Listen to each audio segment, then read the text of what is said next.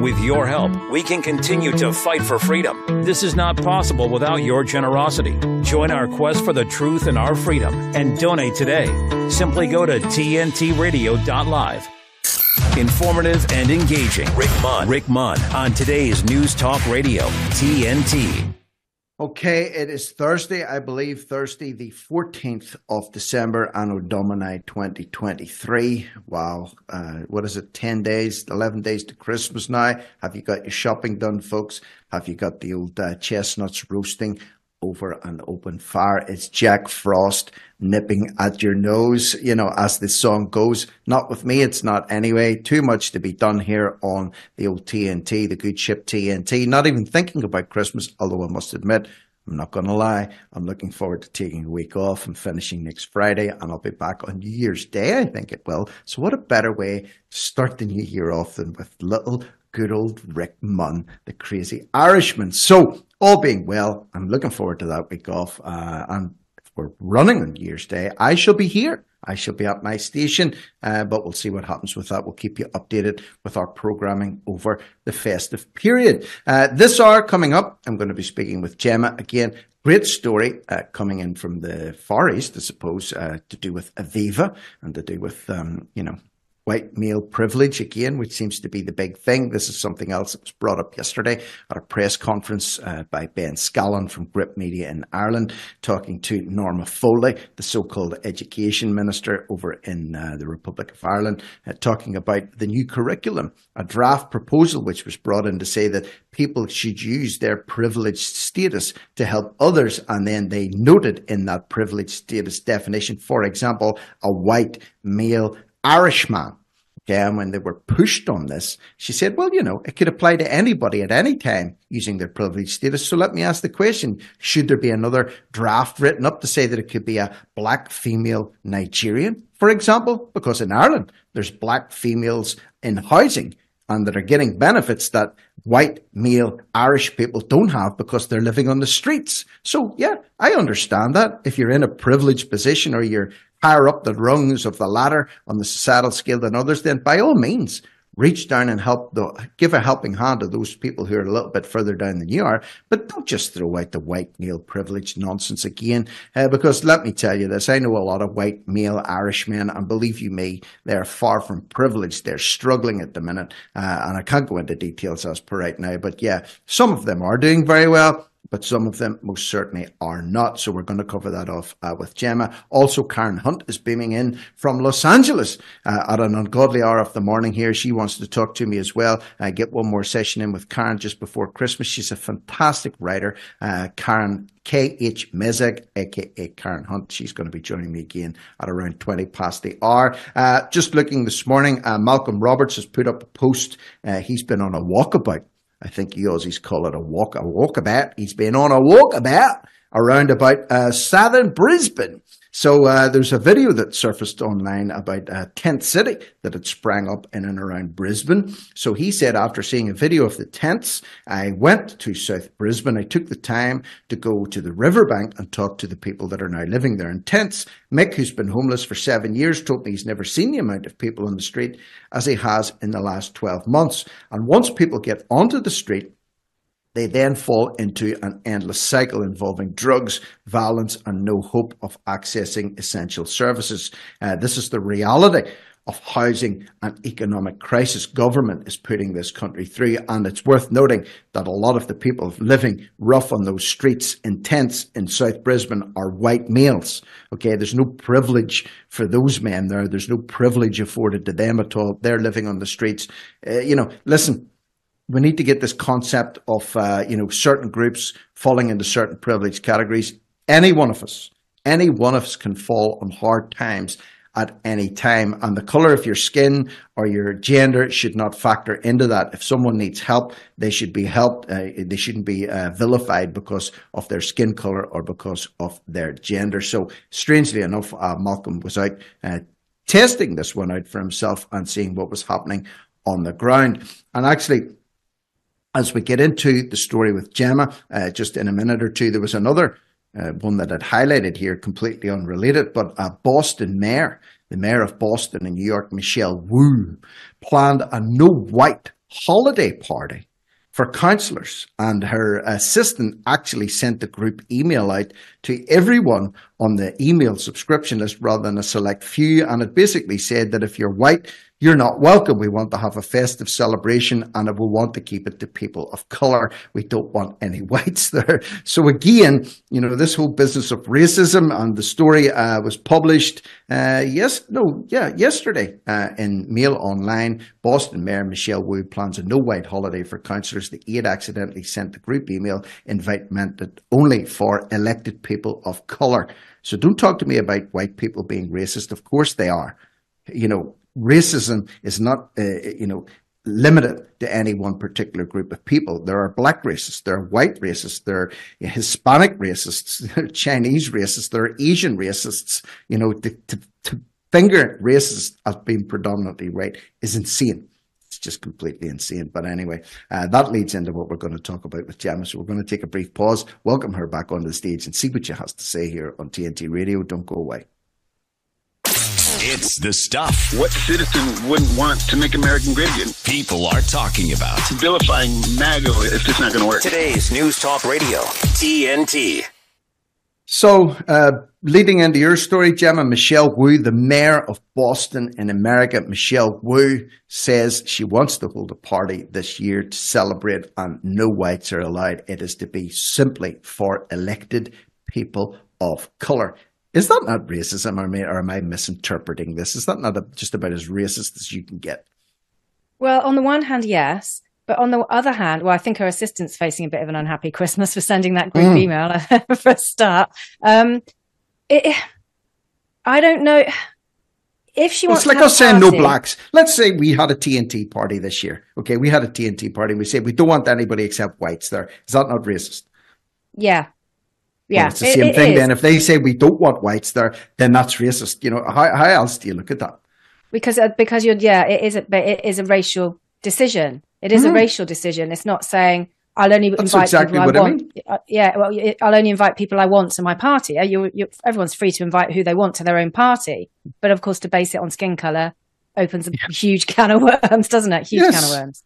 It's the thing. I mean, like, let, let me be honest with you. If I had a party at my house, there's a lot of white people I wouldn't invite here either. But that's not because I'm a racist. It's because I, you know, have a beef with this person. I don't want that person in my house. But if I was to issue an open invite for people to come, if they were, in this case, it was elected people okay, elected people, but they had to be elected people of color. So if you were elected, it's not enough. You have to be elected and of color. That's when it becomes uh, racist. And it's the same principle. If you, it, the best way to judge this is to flip it on its head. Okay. So if the same email had came out from a white person. So Johnny Johnny Brown had sent this out as the mayor of Boston and said, "Okay, I want to hold a party this year, and I don't want any people there that aren't white." My God, can you imagine uh, the amount of furor that would have been kicked up over that? But you simply turn the tables, and you know the principle's the same, but of course because it's coming from Michelle Wu rather than uh, Michelle Brown or Michelle Mone, you know, the white Scottish uh, baroness who's making hundreds of millions of PPE contracts,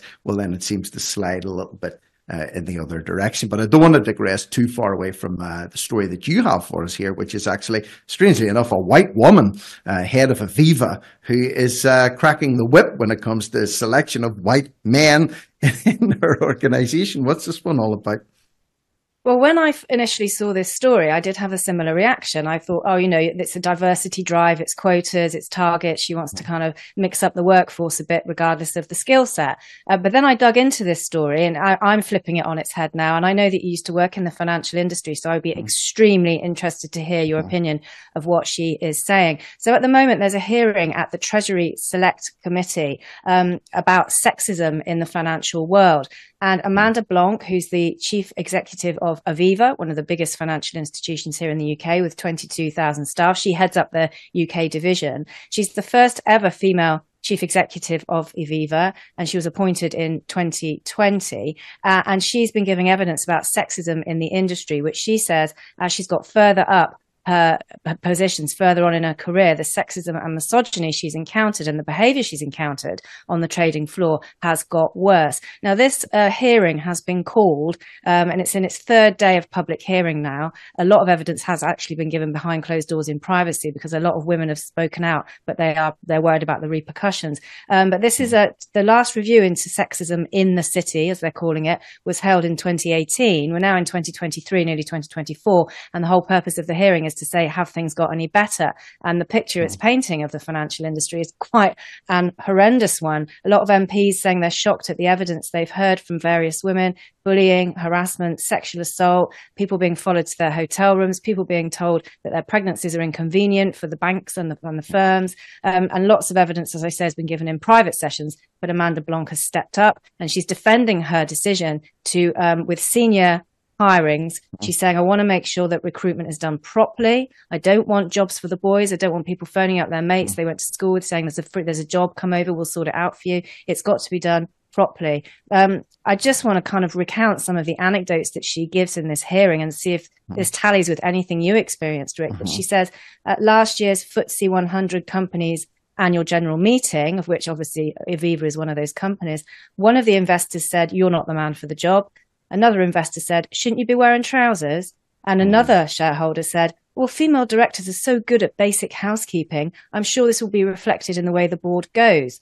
Um, she was also, interestingly, chair of Welsh Rugby Union between 2019 and 2021. She resigned, citing misogyny there as well. Uh, and allegedly, a member there said, Women should know their place in the kitchen, stick to the ironing, men are the master race. Now, mm. I hmm. I am praying that that is a joke, Rick. I'm praying that that is a joke, but I don't think it is. So this hearing is ongoing. And she says since she gave her evidence publicly, she's received emails and correspondence from women right across the city um, who have all had terrible experiences at the hands of the, of the financial industry. Um, in 2019, Lloyd's of London was forced to make some changes after horrendous reports of drinking and sexual harassment um, and Lloyd's only allowed women onto the trading floor in 1973. So we know women are pretty new to the financial industry. So I, when I first read it, I thought, oh no, not diversity quotas. We can't have this. Mm-hmm. But now I actually, I'm applauding this woman and I think you know, you have a daughter. I'm sure you mm-hmm. wouldn't ex- expect that level of treatment for her when she enters the workplace. Um, yeah. I myself in my career have seen jobs for the boys. I have seen it, not recently, but when I first started out in my 20s, I'm now in my 50s. I did see that kind of thing. Um, and I think she's to be applauded. She stood on the public stage. She is taking down and trying to change, which is we're all trying to do. We're trying to break these old institutions and their stranglehold and sexism and sexual harassment. I mean, being followed to your hotel room on a business conference, I would be terrified. Um, hmm. so yeah, good for her. Amanda Blanc, chief executive of Aviva. This is one diversity quota I will personally get behind. Well, I'll tell you what, I have the, my big issue with diversity quotas in this. The best person for any job should be given the job, irrespective of their race, age, gender, or sexual orientation. So, my experience in banking was it was a predominantly male uh, financial advising sales force. Okay, but we got the job done. And my sales manager, Gemma, let me tell you this, didn't give a damn if I was gay or straight, black or white, male or female. All he wanted at the end of the day was the figures. And he didn't care how I got them or where I got them from. And if I didn't get them, he would have sucked my ass as quick as you could say, get the hell out of here. Okay, so his business or his job depended on the productivity of the people that were working for him. And he, he wouldn't have cared if it was completely women working for him, all men, a 50-50 split, you know, 50% gay, 50% straight. For me, the best person should always get the job. However, tying in with what you've just said, unfortunately, that also applies against women, that the best women person for the job could be a woman, but because there's some kind of chauvinistic, misogynistic uh, old boys network in place, and that's usually the case with old banking institutions and certain other types of occupation. Sometimes the best candidate is a woman, and she doesn't get the job, or when she does get the job, then she's harassed and almost uh, hounded out of that position by sad, tragic men. And there's nothing I despise more than anyone. When you go to work Okay, you're working for TNT, and so am I. I like to come in and work in a professional environment.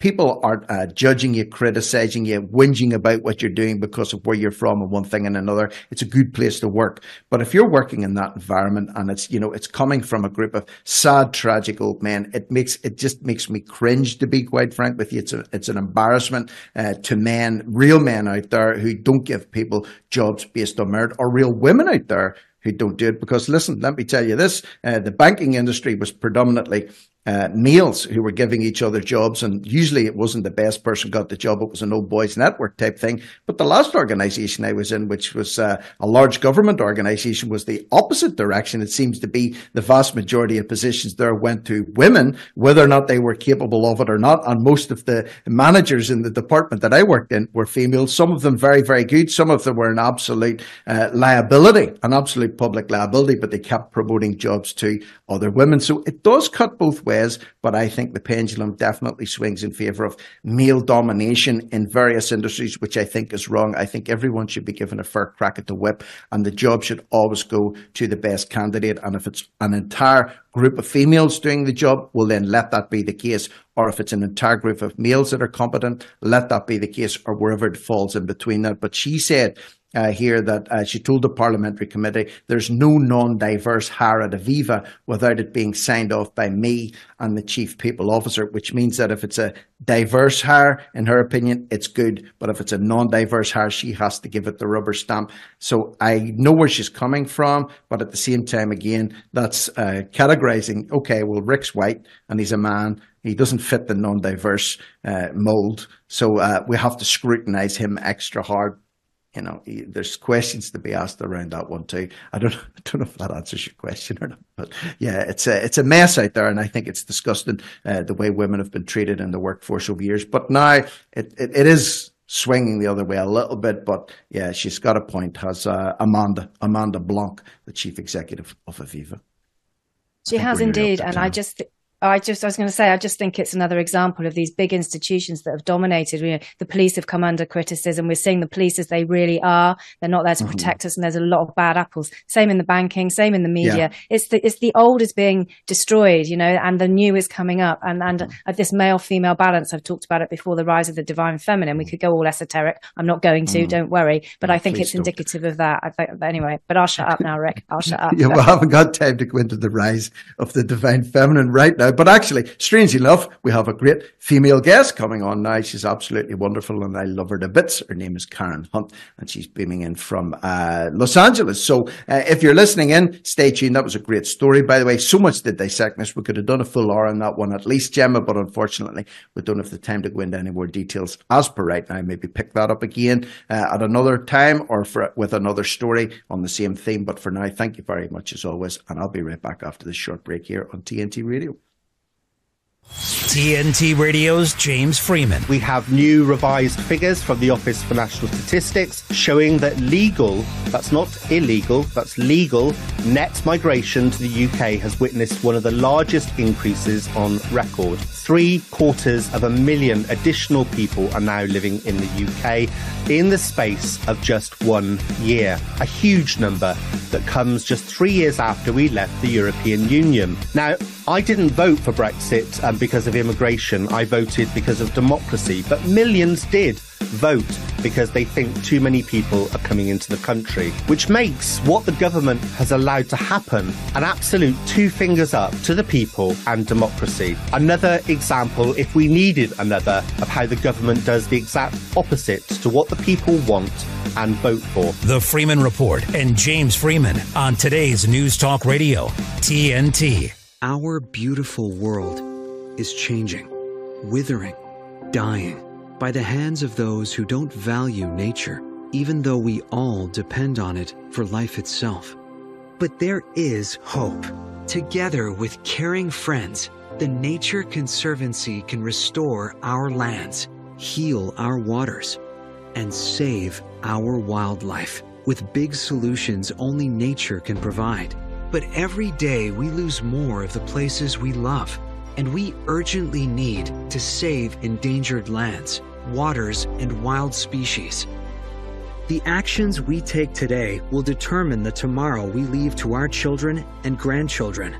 the water they drink, the air they breathe, the beauty they experience.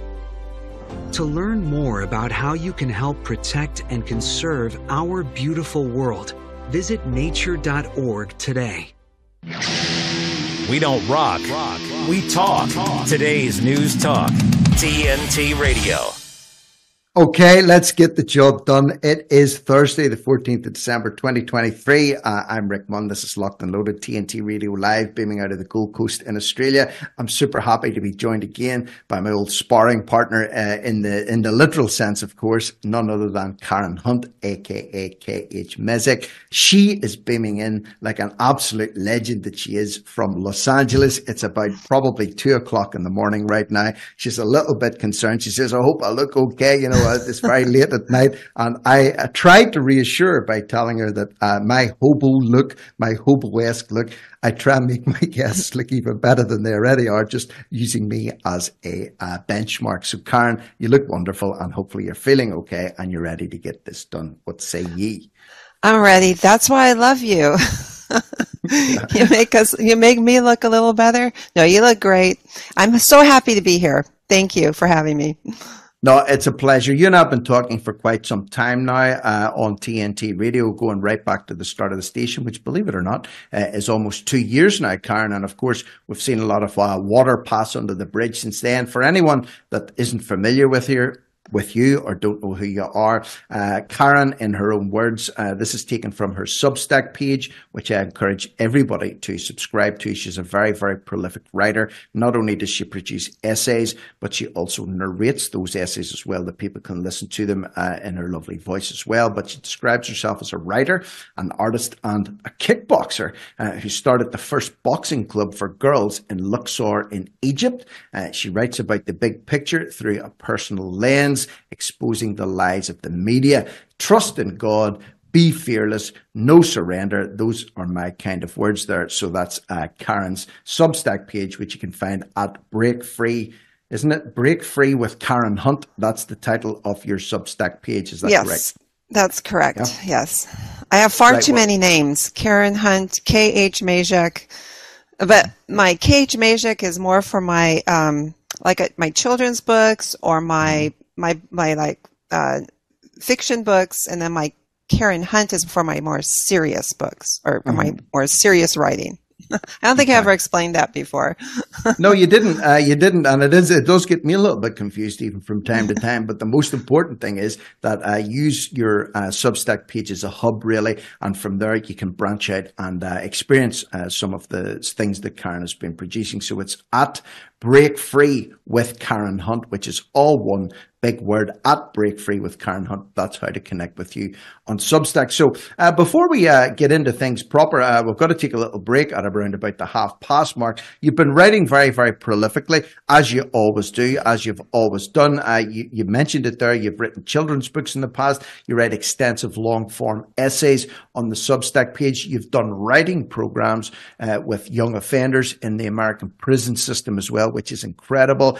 How powerful or how important important is the art of writing just uh, in a few minutes, because uh, I just want to touch on this on how transformational can it be to people's lives, and have we lost the art of putting literal pen to paper uh, instead of typing things out? Have we mm. lost that art of communication, Karen? Is it becoming a dying art?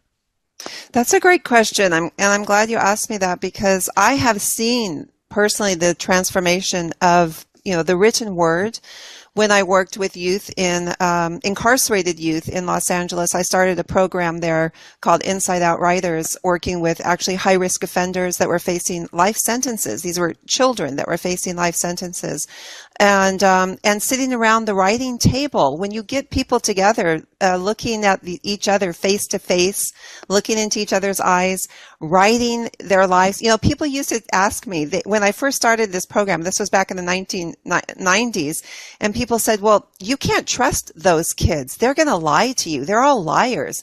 And i said you know what? Great who cares? Let them write. Let them express themselves. Who cares if it's true or it's not true? Let them express themselves. And the amazing thing was, was that they, they started really telling the truth, telling their real stories because nobody had ever listened to their voices before. And now they want to separate people. They want to put everybody in different little boxes so they do not communicate. And that's, and yes, we have definitely lost this art of writing and also of communicating with one another. Uh, I think, strangely enough, one of the positives of prison, because uh, I've done a lot of research on, uh, you know, prison and, uh, you know, solitary confinement and even spent some time in African prisons doing prison evangelism myself.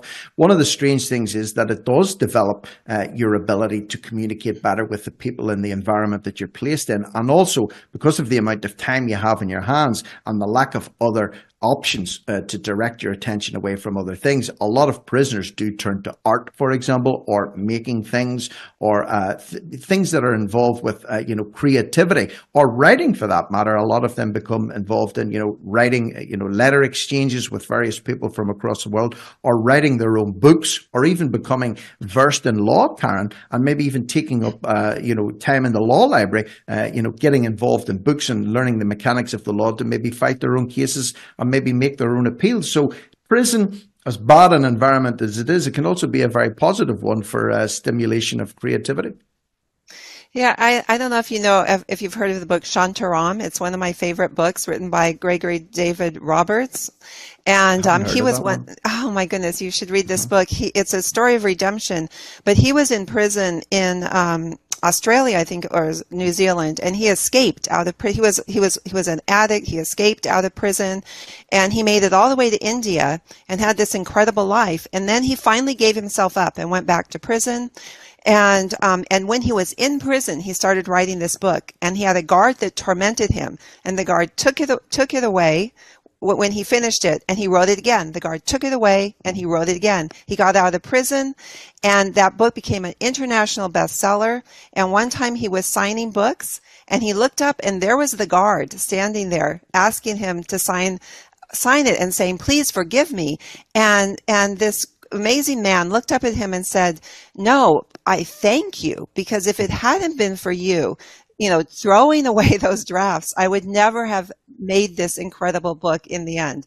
And so that's Brilliant. sort of one example of the power of, of, of writing when, when you're in such a confined space and opening your mind. And then mm. forgiveness. It was beautiful links it both in beautifully. And yeah, again, that's just to kick us off here this morning because I know you're so passionate about writing as well. It's something that I used to be very into but fell away from, but I'm trying to uh, reignite the spark again. So maybe even as a result of our conversation today, that might actually happen. So we're going to take a quick news break now for some headlines. When I come back, I want to look at some of the things that are happening in America, ask you some, get your, get your perspective on things and that, and also some of the articles that you've been writing on your Substack page. So please don't go away. Karen and I will continue this conversation after the news here here on TNT Radio. Don't go away. Here's the news. TNT Radio News. news. Matt Boyland here with a look at your TNT headlines. US House Republicans have vowed to hold Hunter Biden in contempt of Congress after he refused to comply with their subpoena, ordering him to testify in a private hearing as part of the House's impeachment investigation into his father. Elon Musk is reportedly opening his own school focused on science, technology, engineering, and mathematics and the US has formally requested military assistance from Australia in response to rising tensions in the Middle East. Globalist agendas, democratic rights at risk, corruption, propaganda. It never stops. For the news and views silenced by the mainstream media, by government and corporations, vote one. TNT Radio. Free speech always has a home here. Stay up to date with the latest live news and current affairs delivered by our lineup of expert commentators and hosts. Listen to TNT Radio anywhere you go. Ask Alexa or Google to play TNT Radio or download the TNT Radio app for free from the App Store or Google Play. Today's News Talk. This is TNT Radio. Okay, I'm having a chat this morning with uh, Karen Hunt, who's very kindly agreed uh, to join me at a very ungodly hour of the night in Los Angeles. It's around about 2 a.m. there, I think, and she's going to be with me. And well, it's 2.30 now. It was 2 when she got up. time has 2.30. the time has passed and another 30, 28 minutes to go before she can go back into the land of Nod again. But before she does, I want to get her uh, views on what's happening. There was a little news clip played there, TNT uh, news clip played. Uh, Hunter Biden has surfaced again. Uh, he's trying to shed crocodile tears about his father's love and how it's been darkened. And he talks about all sorts of nonsense, rambling and on. Doesn't talk about prostitutes, doesn't talk about uh, his laptop, doesn't talk about the contents of that, doesn't talk about shady business deals, doesn't talk about cocaine addiction or anything else, just about love that daddy has for him. Uh, the Biden uh, dynasty, uh, if you want to call it that, or crime family, as some people would refer to it as, surely must be on its last legs now, Karen, as we go into 2024 with all the scandal around uh, Hunter and the, the, the, the no chance that Biden will be re-elected if he even makes it to the next election in America. What way do you see things panning out for the Bidens over the short term? Well, you know, we've seen this before. Um, I mean, we've got Hunter Biden being sort of vilified, probably to take the focus now off of his father. You know, the, the worse it gets for his dad, the more they're, they're going to try and sacrifice the son.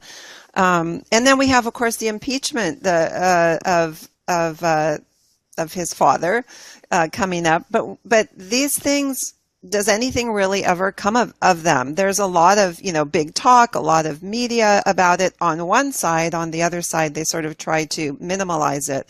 So I don't really know, you know, honestly, what great, you know, what, what great illumination will come out of this. I, I think people are so entrenched in their positions by this point that I don't think it really matters what surfaces on either side. They just don't believe it or they don't listen to it. Um, but that's a good question about Biden on his last leg and being able to actually uh, run again.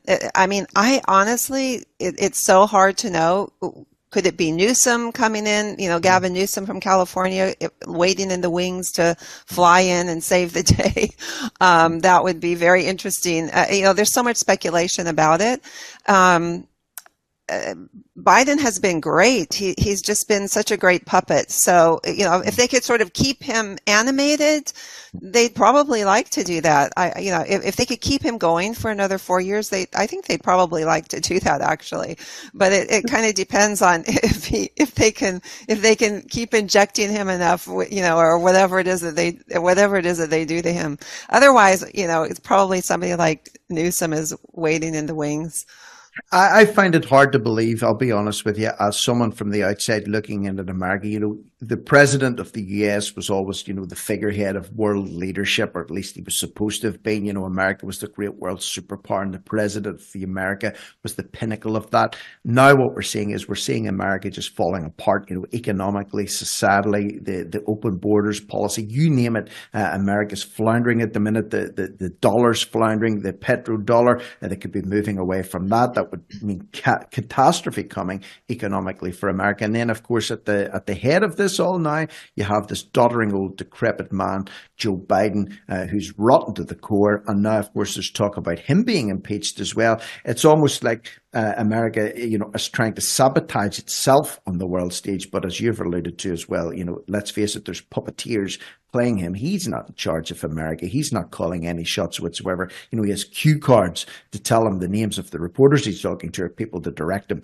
uh, off stage. And he's the only man that I've ever seen that can actually fall up a flight of stairs, which is no mean feat in and of itself. I mean, like, that was mind boggling in and of itself. But impeachment as well is that not another word, excuse me, that's losing its power to the degree that, you know, the amount of times Trump has been, you know, they've tried to impeach Trump. Now Biden's been impeached. Prior to that, you know, if I was to say impeachment to you, you would probably think of Richard Nixon and you would think of Bill Clinton. But aside from those two guys, you know, that was never really something that was brought up with an American president. But now it's almost like a common thing. Oh, another impeachment or they want to impeach him for this. It seems to be almost part of the daily vocabulary now. The problem is, is that, and, and I've been saying this for a very long time in my writing, is that they really have wanted to split the country in half, and they've done a very good job of doing that with fighting, in, in fighting. Um, so, you know, first we had the impeachment of Trump. Did that do anything? And now we see Trump, you know, bogged down in these endless um, court cases. Is that doing any? You know, his his popularity just continues to rise, continues to rise. And then we have, you know, the other side. So we've got the split between the two, and there's so so much hatred on both sides now and wanting to seek revenge on the other side that I kind of have really you know, I, wish I could say that one side would be better than the other at this point, but I'm not even sure because, uh, you know, whoever gets into power is going to wreak revenge on the other side. I, I think, and this is, and, and the people of this country are falling into that trap of, of, you know, of that hatred and that revenge instead of uniting and coming mm-hmm. together to fight the real enemy, which is these mm-hmm. oligarchs, these, you know, um, mm-hmm. uh, these powerful, powerful people who are behind all of this. Uh, they, they've did, done a very good job of getting the people to fight amongst themselves. And, and that's the problem in the United States. Well, in a way, I suppose uh, you know you would give them begrudging respect, in that the, the, this divide and conquer technique that's you know it's biblical. You know, house divided against mm-hmm. itself cannot stand, and if it's not divided, it'll fall, and great will be the fall of it. That's actually what you're seeing starting to play out, or not starting to play. It's been playing out for a very very long time in America and across Europe and across uh, you know most parts of the world. It's now coming to an end point, or it's coming into the end game. If it was a game of chess, and now we're starting to see it really crumble. And I would find it very hard to see how America recovers itself from the position that it's in at the minute with the leadership that it has, or even if there is a changing of the guard next year after the next election and Republicans get back into the White House. You know, sometimes you, you, you look at a, a, vehicle, you know, in the insurance industry, if there's been a, a, a, car crash, sometimes the insurer comes out and said, listen, this vehicle's a write off. It doesn't matter what we do to it. It's, mm-hmm. it's done. It's gone. You can't really salvage it back from that point. Uh, am I being too pessimistic here with regards to America? And I'm only just saying that just as an observer here because because obviously you're on the ground, you know what's happening. Is America almost beyond the point of no return? And will it take a complete wiping of the slate, whatever shape and form that takes, before they ever do get back onto their feet again? I like to call it the United States of schizophrenia. That's what I mm. call it. I wrote a piece with that title a while ago, you know, sort of seeing how this was playing out. Um, I, I, I hate, I would hate to say that about my own country, but yeah. I mean, it's very, very scary. And I don't even like to use that word. I, you know, I don't want to spread like fear or things like yeah. that. But, but the reality is, is that this country really is uh, falling apart from the inside out. And, um, and, and I, you know, if, if it would take some sort of a, you know, you even see like on the, among conservatives now, they, you know, with the war in the Middle East, um, you see splits amongst them as well. Like people who were really on board together with COVID. Now there's another split. So as I've said many times, they're just splitting people apart into smaller and smaller little, you know, categories.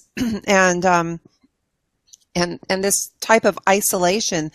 I, I mean, I don't even go on, when I go on X, X, Twitter X, mm-hmm. I really have to kind of prepare myself. I feel that it's a very dark place uh-huh. and um, and I you know to interact there is very difficult. It's it's it's frightening to me to see the just the fomenting hatred there, and yeah. I think that place is a good indication of yeah. you know of the general well, you've got people that are just a lot of people who are just asleep. They still want to keep consuming and consuming mm-hmm. and consuming, mm-hmm. all in debt to the point where you know if you know uh, uh, on the brink of dis- everybody's on the brink of disaster in one way or another you know that yeah. that's how it is and um, to salvage that hmm. it takes um uh, uh, It takes Divine a power. intervention. Uh, it takes exactly, divine intervention. divine let's be brutally honest about it, because you know, even even the,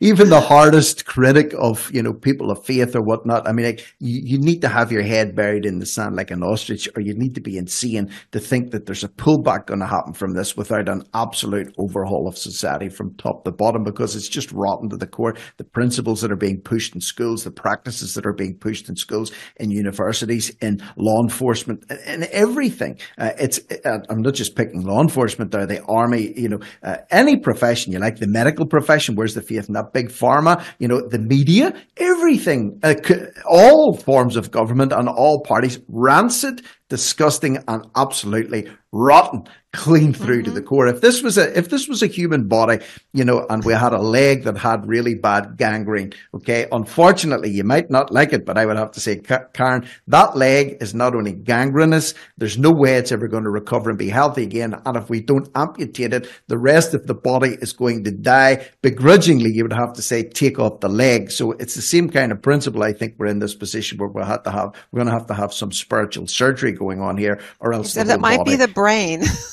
it might, it might be the brain uh, if there are any up in between some people. if there's anything yeah, left if you can up find there. one yeah that that's what needs to happen so yeah i just wanted to get your take on that one and i wanted to get it from an american rather than me uh, sitting on the outside looking in it's your view from the inside maybe looking out as well. So we've got to take a quick break. If we can and when we come back look at some of the pieces that you've been writing recently get your uh, input on some of them as well. So please don't go away. This is rick Munn and karen hunt on tnt radio. We'll be right back.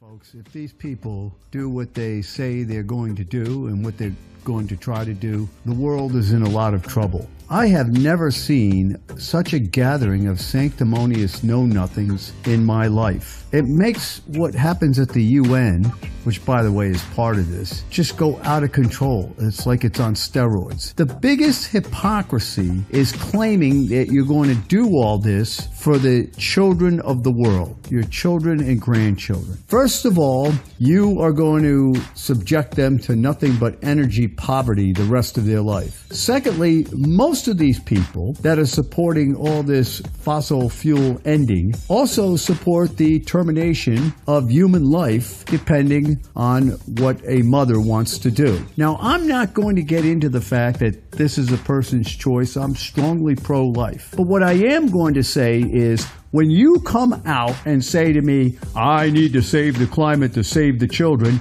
and then you advocate for policies that won't even let those children be born, what does that say about what is inside of you? I want you to think about that because there's a common thread in all of this. This is TNT climate and weather watchdog meteorologist Joe Bastardi asking you to enjoy the weather. It's the only weather you've got.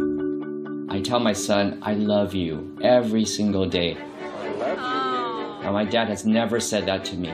Not because he doesn't love me, but because culturally it wasn't comfortable for him. Now that he's a grandfather, he says, I love you to my son every time he sees him. My advice to all the fathers out there forget the cultural restrictions. They grow up way too fast for you to waste even a single precious moment. This is Locked and Loaded with Rick Munn on TNT. Okay, we're just having a, a think about what we're going to talk about. Uh, that weather update there by uh, Joe Bastardi. He says, enjoy the weather. It's the only weather you got. Well, I, I was going to say, Karen, we should be enjoying our governments because they're the only governments we have. But then again, uh, is that the case or is there a way to get rid of them? That's maybe a topic for another show here. But uh, you said you were working on a piece actually uh, on climate change. And this is one of these things. Listen, uh, the, the WEF uh, made a statement about a month or two ago. I heard this uh, spokeslady saying, you know, the COVID thing is dying a death and the, the big pharma bubble is bursting. People are losing their faith in the medical profession. The uptake for these jobs is nowhere close to what we want it to be or what it was when these jobs were first rolled out. So we, we've kind of put that one to the side. And then she went on to talk about climate change. She said, you know, it's too uh, technical for a lot of people to get their heads around. It's too nuanced and there's too many conflicting stories coming out. There's too many people on the internet uh, contradicting what we're saying. We're finding it hard for that one to bed down. And then she mentioned a water crisis. She said when the water crisis comes, people will understand that and understand it quickly because if you don't have water for two or three days, you know all about it. There's no sense involved in that. So do you think uh, and we've just come to the end of COP28, uh, which was happening in Dubai, of all places, uh, over the last week or so. COP28, you know, it doesn't seem like so long it was COP27, COP26. They're still banging on this COP drum. Are they flogging a dead horse with that one? Can you see it going the way of COVID, even though I know they're still pushing for EVs? I know they're still pushing to eradicate hydrocarbons or fossil fuels. I know they're trying to do all that. You think they're going to succeed with the climate thing, or is it going to be a damp squib in the long run? Well, I mean, if you say in the long run to succeed with climate change, what does that I mean, no, they they can't succeed with it. I mean, I have it. Okay, so I'm working on this piece, and there's a story that this woman, this Chinese woman, told of when Mao was in power, and um, and he said, you know, man hasn't, uh, God didn't do a good enough job. We need to improve on that. You mm. know, so he said, uh, and, and they had a problem with the crops, with birds killing the crops, you know. So all the people went out into the fields and beat away the birds. What a great idea, right?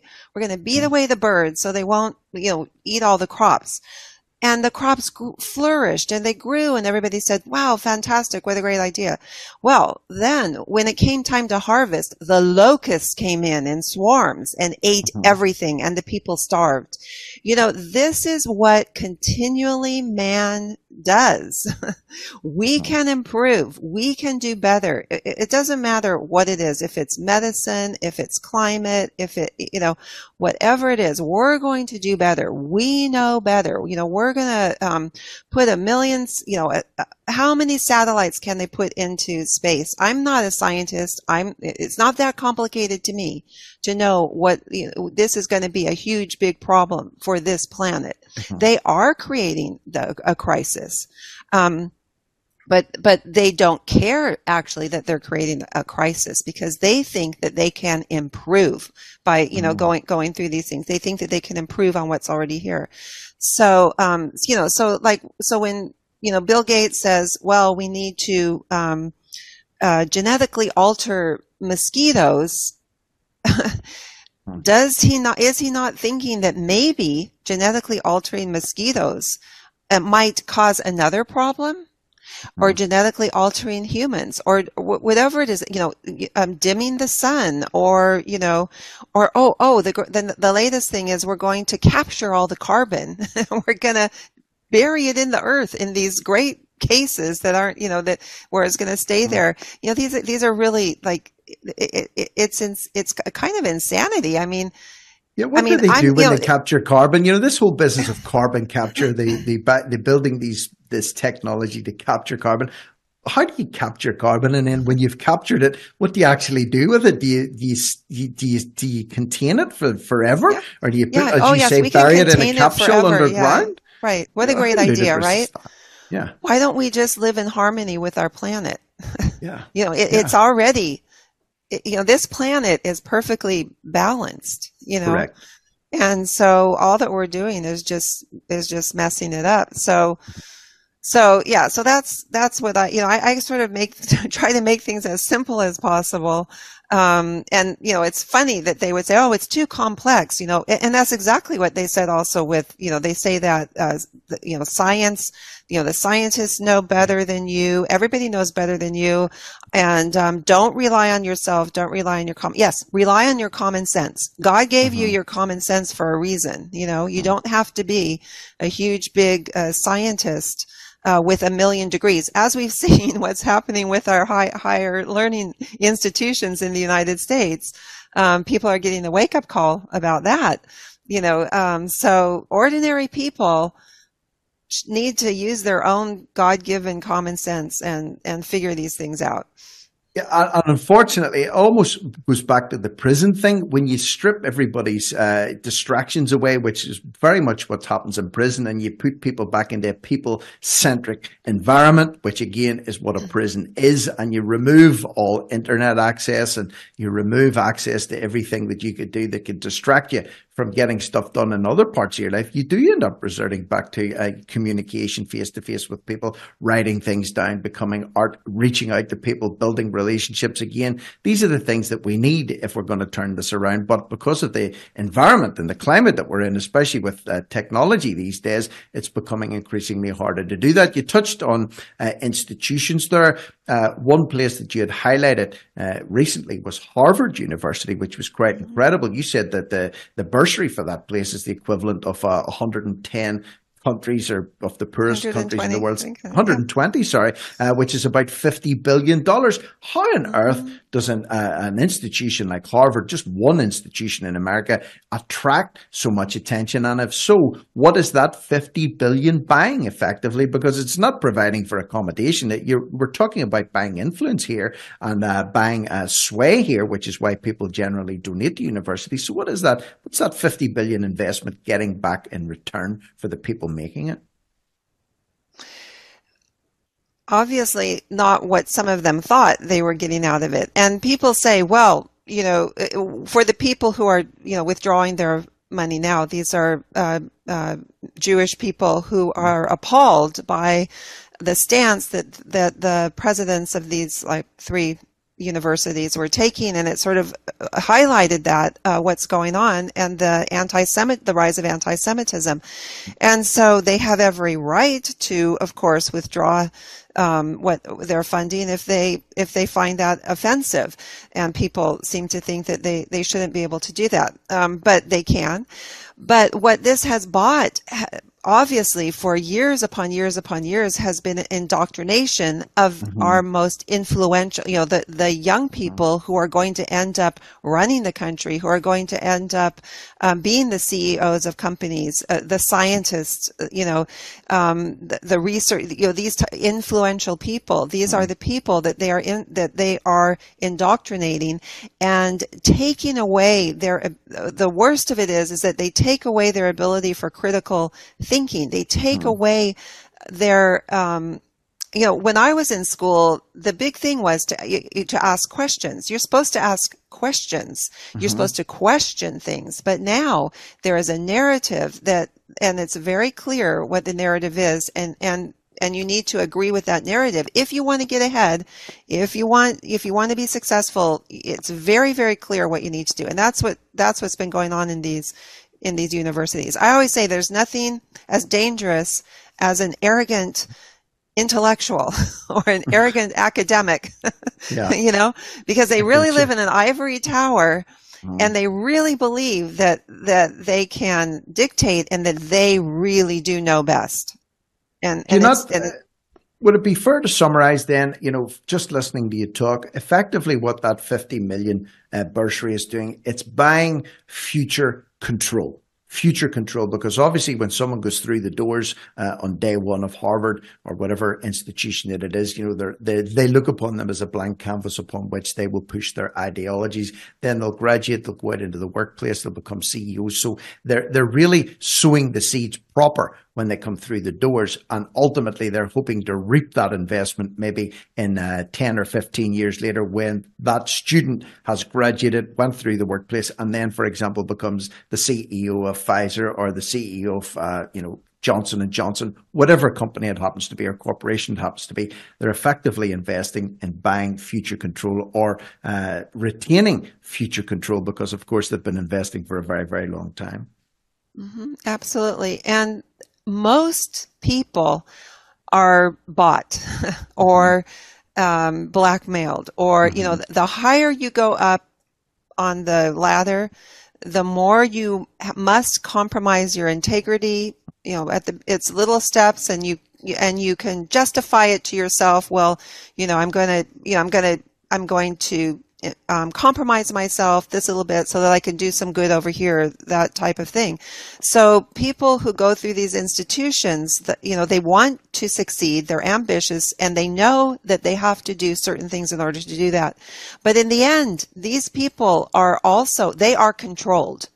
You know, they, mm-hmm. and, and they, they don't want, you know, most people, even the very, very successful people, they are also controlled. You know, they, they don't want, you know, the people at the very, very top are going to keep very good control and make sure that nobody goes too far above where they think that they should be. Mm-hmm. So yeah, so it is all about control, but it's control from the very, very top and everybody has to stay in their place where they belong you know for somebody like uh, uh, for somebody even if you're very if you come from a very wealthy background it's not any different from coming from uh, you know a gang let's say or something on the street.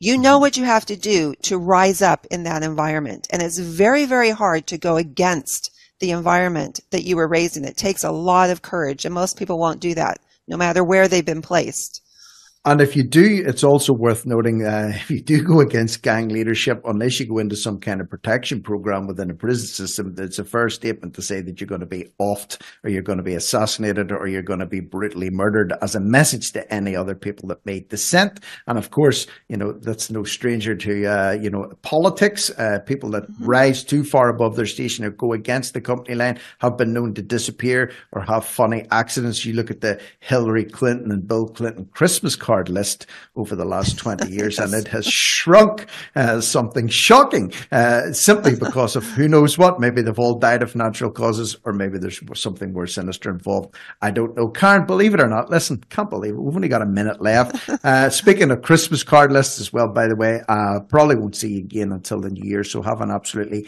epic Christmas over there in California. Just to keep people right again, please follow Karen on her Substack page, which is Break Free with Karen Hunt. That's all one word. Or if you're using the X platform, which I know some of you still do, uh, you can find her at Karen Aline, A L I N E. That's another one of her aliases, by the way, Hunt on the X platform.